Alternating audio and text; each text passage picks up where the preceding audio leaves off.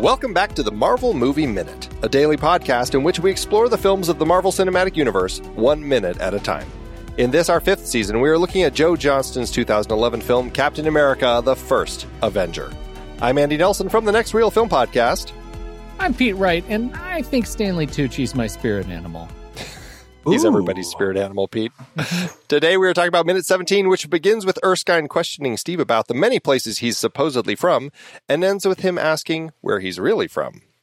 Joining us on the show again today and all week, Will Johnson and Don Shanahan from the Cinephile Hissy Fit podcast. Hello again, gents. Andy and Pete, thanks for having us back.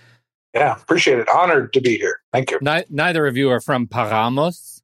Para- no, Paramus? Sure. Or sure, yeah. New, New Haven? That's, where I met my, that's where I met my wife. Yeah. yeah. How'd that turn out? yeah, not married. So Uh, this is a minute. This is a big minute. This is a great minute. Um, a lot of great accent in this minute, but really, it's about this conversation that we have between uh, Steve and uh, Abraham, Dr. Erskine. Uh, and of course, it starts off, we were talking about this uh, in yesterday's minute, but this is that moment where Steve kind of shrugs at the fact that, you know, he's, he's from Germany because Erskine uh, kind of, you know, asks him, uh, all of this does feel like a test, which of course does come up in the questions, but this troubles you? And Steve kind of like, no. This is that moment though, where, where we find out Erskine has a folder about him. He has information that he has. This is his fifth try at uh, at getting at going through the enlistment process, failing every time. Five different cities. This is where we're kind of like, you know, Steve is like, you know, his gig is really up at this point, and I love, I love the way that this plays. Um, and you know, of course, he tries playing it off. That might not be the right file, but it's really about this uh, this moment that we have between Erskine and Steve that kind of comes here. This is where we learn what is really drawing Erskine to this curious character of Steve Rogers. The it's not that he's you know gone through five exams. It's, it's that well, it's not that he's failed five different cities. It's that he has tried five times. That he keeps trying, and it becomes the question about you know what do you really want to do. Let's talk about this minute because I think there's there's so much going on here. Uh, Will, why don't you kick us off? This is one of my favorite moments. Uh, I'm going to get in my soapbox here for a minute, but a lot of people complain about the formula of Marvel films. And uh, one thing I like about this film, uh, sure, some of them adhere to that, whatever. But one thing I like about this film is they do such a it's a, it's a great script because uh, they do such a great job of setting up, you know, uh, setting up Steve. It's t- to the point where it doesn't. The origin story doesn't feel like a burden a hoop you have to jump through. It's part of getting to know the characters, and there's so there's little moments throughout the script that I think perfectly display who Steve Rogers is, and I like this. This is one of my favorite scenes to like play for people. Like when I put a supercut together or something of Steve Rogers, because it's not you know the big buff Steve Rogers in the America in the uh, Captain America stuff. It's it's the essence of the character, which is uh, I don't care where you're from. I don't like bullies. I want to. The, the the key line for me is I don't want to kill anybody, and I like that. Um, it's it it goes with the MCU's. Um, I think the reason why it's so popular is because there's this level of like almost anti machismo, anti masculinity in the sense of what movies have been giving us, which is, you know, muscly guys punching people and killing without remorse or without a thought. And uh, I like the fact that the person that would become the super soldier that could probably kill anybody with a punch, you know, that's not his that's not his motivation. His goal is not to go over there and kill as many Nazis as possible. It's to stop the bullies from picking on other people. And I like in just such a short line, you get so much of what the character stands for. Uh, so that's that with the grenade scene of many minutes later is probably two of my favorite scenes, uh, and and and noticeably both of those do not involve the Captain America that we know in terms of Mhm. big buff Star Spangled Banner guy. So It's the scrawny guy. yep, Yeah. it's all about what's inside, not what's outside. Yeah, there, and we saw this. I mean, this whole "I don't like bullies" bit. I mean, we saw him demonstrate this earlier at the movie theater, right? When the Mhm. loud jerk is is you know complaining about the fact that they have to sit through a newsreel, and Steve is the one who stands up to this person who um, is interrupting people who genuinely are having you know emotions because of what they're seeing on the screen here. Um, Don, how did all that play for you as far as like you know what we've seen? I mean, this is this only the seventeenth minute of the film, right? Up to this point, I mean, what's your read on on Steve Rogers and everything that they've given to us at this point? Uh, my read kind of narrows down to that word of motive. You know, uh, you're trying to get character intentions here in the early teens of a movie, and you get that already a bit from Erskine. You know, the idea of just I think what Will said last show of uh, the idea that he's been watching this guy for a while. I know we played the happenstance card of like, how did he just happen to be there at this precise moment of this precise test and application? But maybe if he had been tracking him, we see motive of of a guy like Erskine fi- trying to find the right person, not just the right filled, you know, resume figure or build. And then to have Steve kind of reveal just that that just very vocalized mindset of the what he stands for and what he believes in. That's motive and motivation for what he he will be and what he'll become and what he already is. And i find that that's fantastic. And i'm a big fan of just um that style of hero too um because same thing you you go back to 2011 and even before that um anti-heroes are the en vogue thing that people love. People love their their alpha males that uh, that talk crap you picture Wolverine, you know, you picture Hugh Jackman. You know, yes, a lot of these heroes have a, a good streak underneath them and an honorable streak underneath them, but they're still anti-heroes at the end of the day. And to have a, I'm a Superman fan. So when you have a true blue guy like Captain America emerge and right at the time we're going to need him for this phase, couldn't have asked for a better statement of that, of the simplicity of, I don't like bullies. I don't care where they're from. So simple, so powerful, so easy and presented so well by the again the four layers of acting that it takes to put Chris in that spot. You know, it's it's interesting too. I, I just reflecting on the movies that got us here, um, Tony Stark and Bruce Banner and Thor Odinson, like they all discover their heroism by dint of circumstance, not by identity. And so this is kind of the uh, of a pivot. This movie represents a, a heroic pivot where we have Steve, who is as the little guy already the hero because of what he believes in. And this becomes the identity of the Infinity Saga. He is still fighting bullies in the final battle against Thanos, who is just another bully. Uh, and, uh, you know, just as we discover as, as he's fighting Red Skull, the bully, like this is, this, I, I feel like is a, is a pivotal, not just scene in the movie and in terms of who we understand Captain America to be, but it defines a path forward for identity of heroism in the rest of the Marvel movies.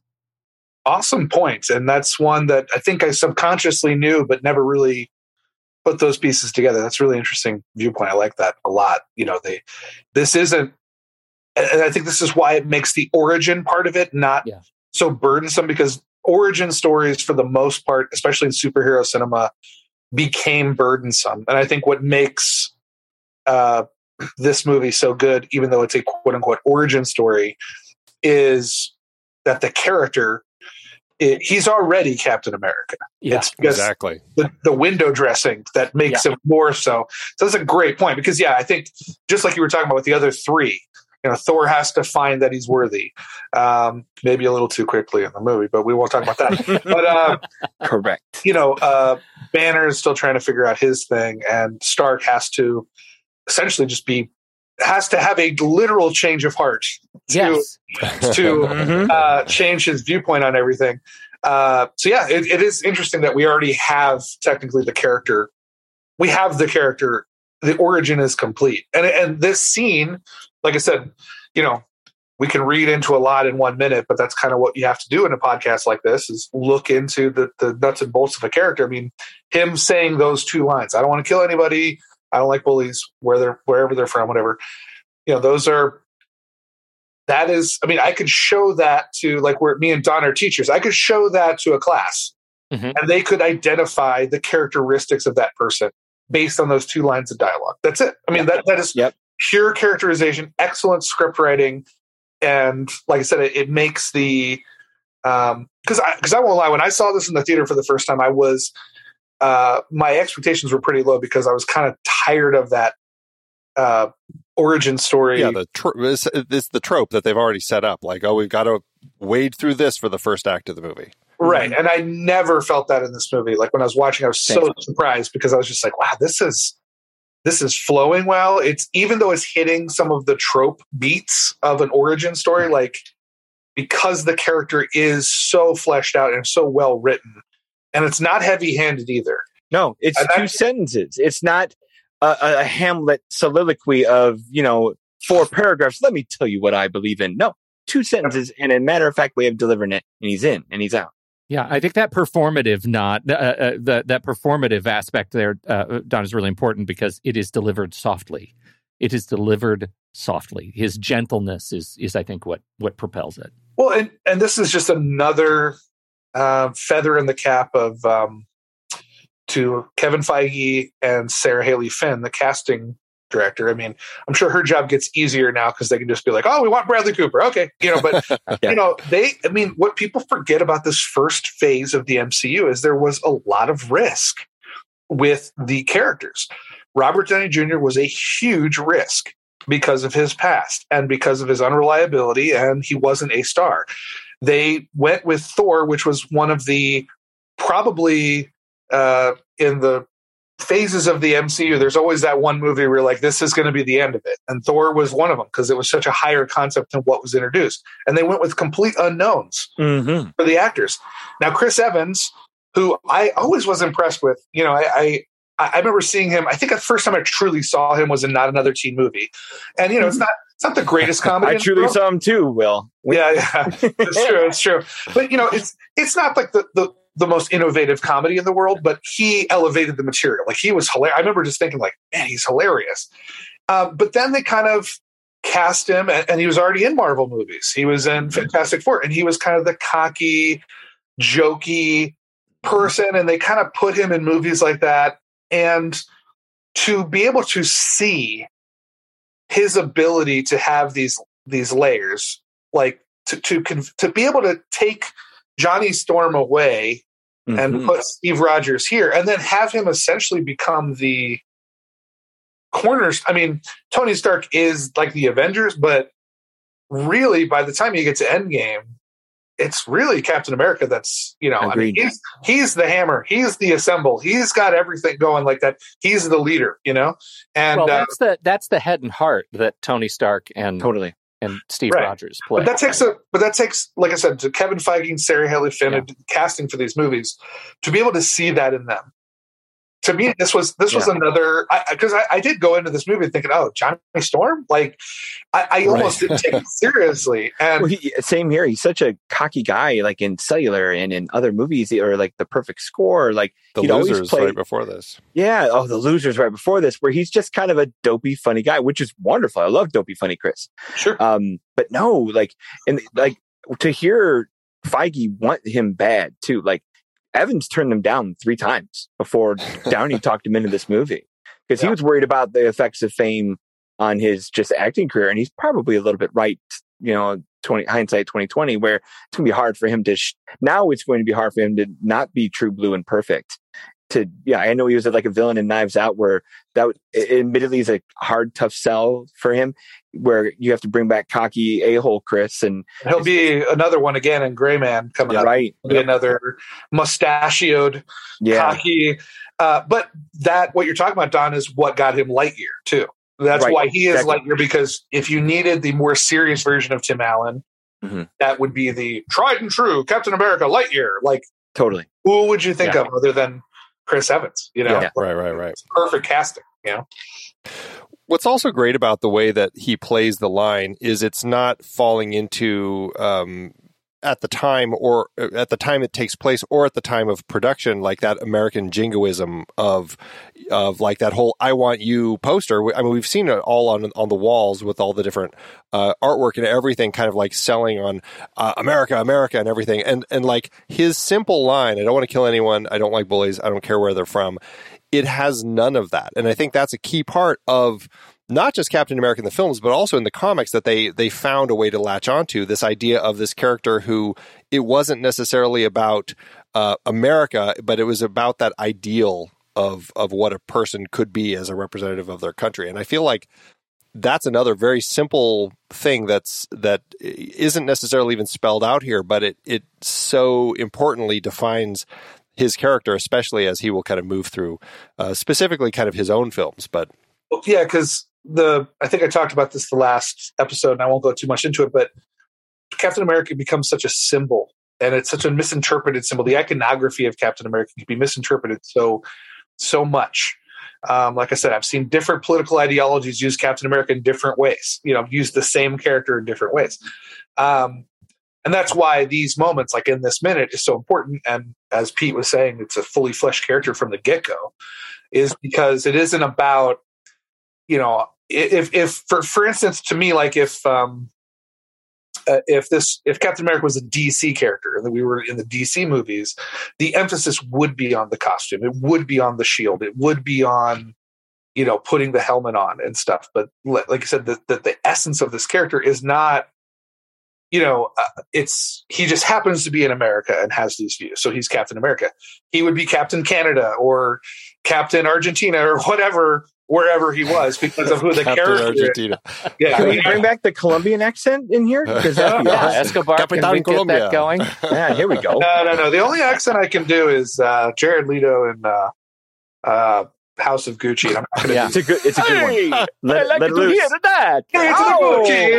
Hey, it's a Gucci. I'm a Mario. Where there's one, there's many. Come on. Okay.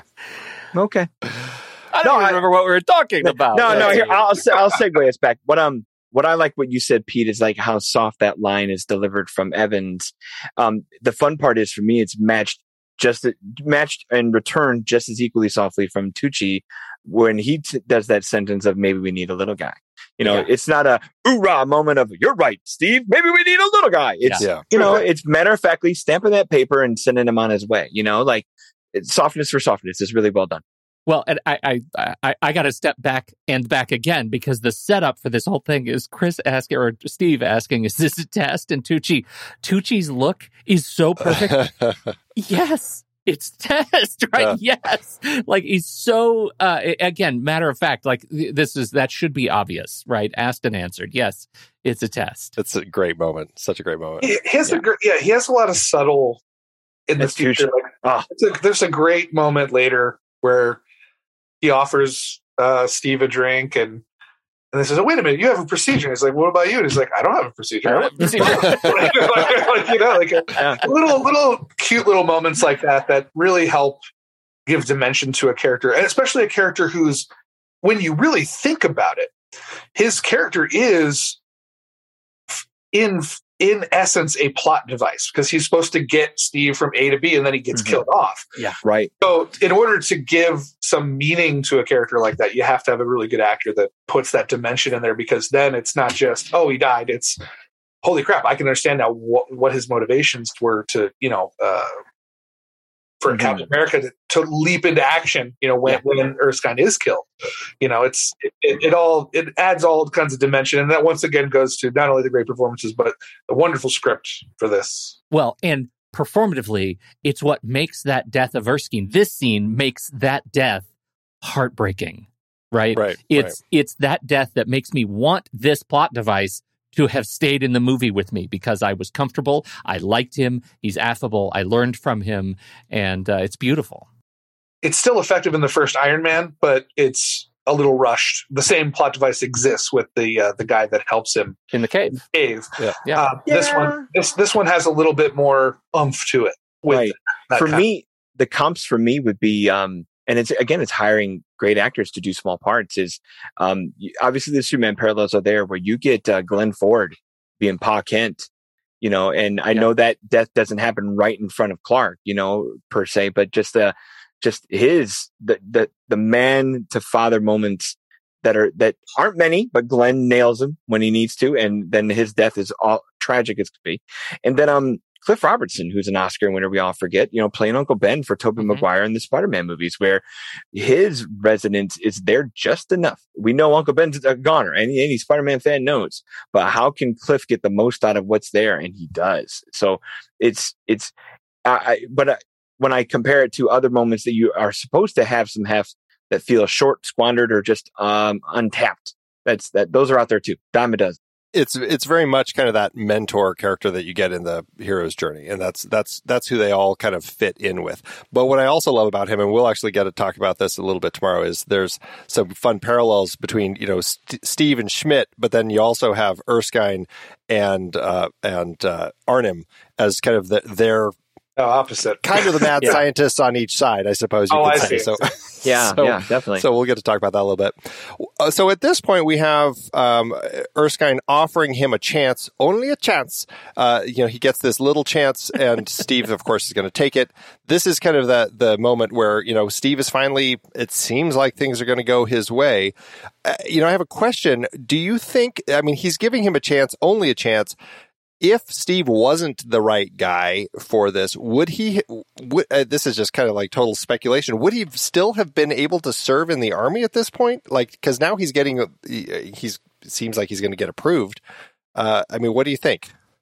Are you saying like the moment before the stamp in the file or the moment after the stamp in the file? Like Steve wanted to, yeah, he could run out the door and go join whatever he wanted to join with that magical stamp. But to follow this SSA path given to him, I think the loyal Steve's going to follow the person who gave him faith. Like I, I think the choice is a no brainer for Steve to do SSA, but or SSR. I'm more, sorry. but- it's, it's more a dramatic touch than Yeah. Like if he really got the stamp, it probably would have been like, oh, you'll report to this place at this time. But you know, for the Right. dramatic sense of the movie, it's like stamp because they established it earlier. Mhm. The four F, the four F. Now he gets the what is it? Four 1A. F. He'll, he'll get, 1A. yeah, he'll get the 1A. one A. Well, we'll find out tomorrow what he'll get. But yeah, I mean, Oh, but, but the idea is Oh, like, does he? Spoiler. if if he's getting a chance like and and if i well maybe this this is a conversation to have like when he actually uh, goes up against the grenade but you know if he didn't prove himself to be what erskine was actually looking for Hmm. i guess my question was he was at that point approved to be somebody who could serve and if erskine said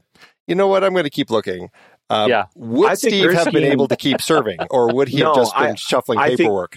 I think Erskine would have shuffled that paperwork and washed him out. Like if Well, he would have saw the five attempts, I think he kind of knew. But at the same Yeah. time, if something were to come up, I think he'd be like, "Well, you've tried too many times, little man. You're out."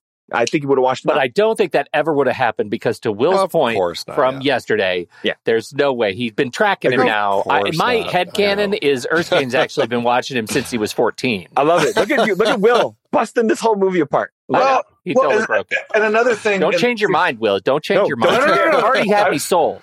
No, no, no. What I was going to say too is, I think what people forget, and we'll, this will be in future minutes, which we won't be on here for that. But you know, Steve is supposed to be the essentially the uh, the test gerbil, I guess, for this program. What's really going to happen is there's going to be there's supposed to be an entire platoon of these guys.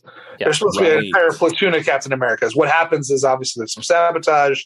Everything gets destroyed. There's only one. So I think a lot of people automatically assume it was just meant for one person, but like this is supposed to be like the the ultimate test to see if it works.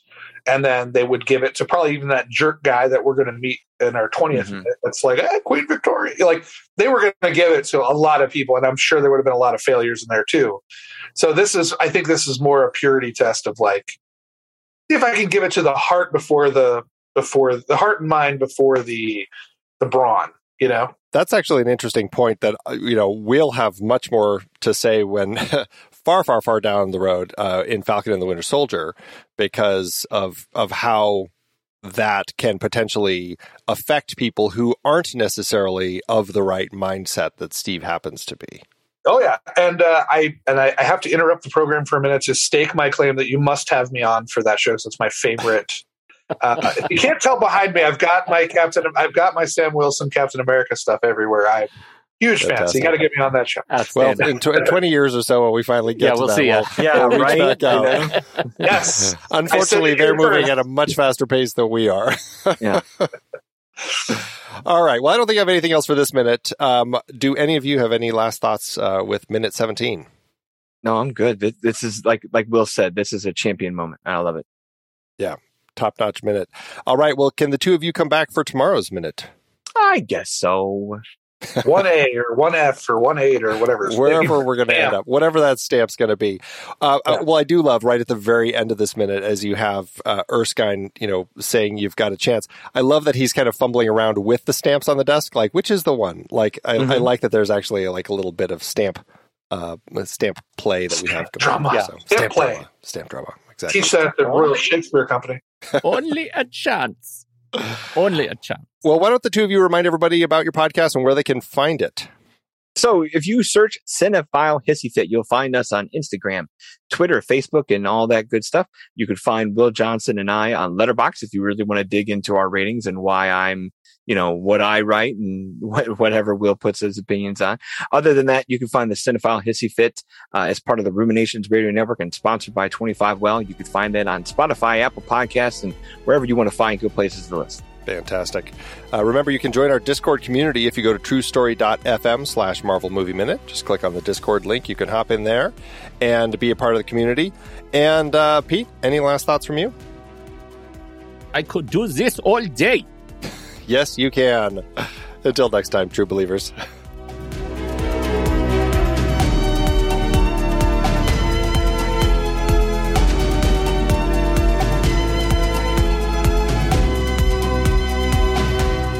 Marvel Movie Minute is a production of True Story FM, engineering by Andy Nelson. This season's music is Spread the News by Anthony Vega, and this season's show art is by Winston Yabo. Find the show at truestory.fm, and if your podcast app allows ratings and reviews, consider doing that for this show.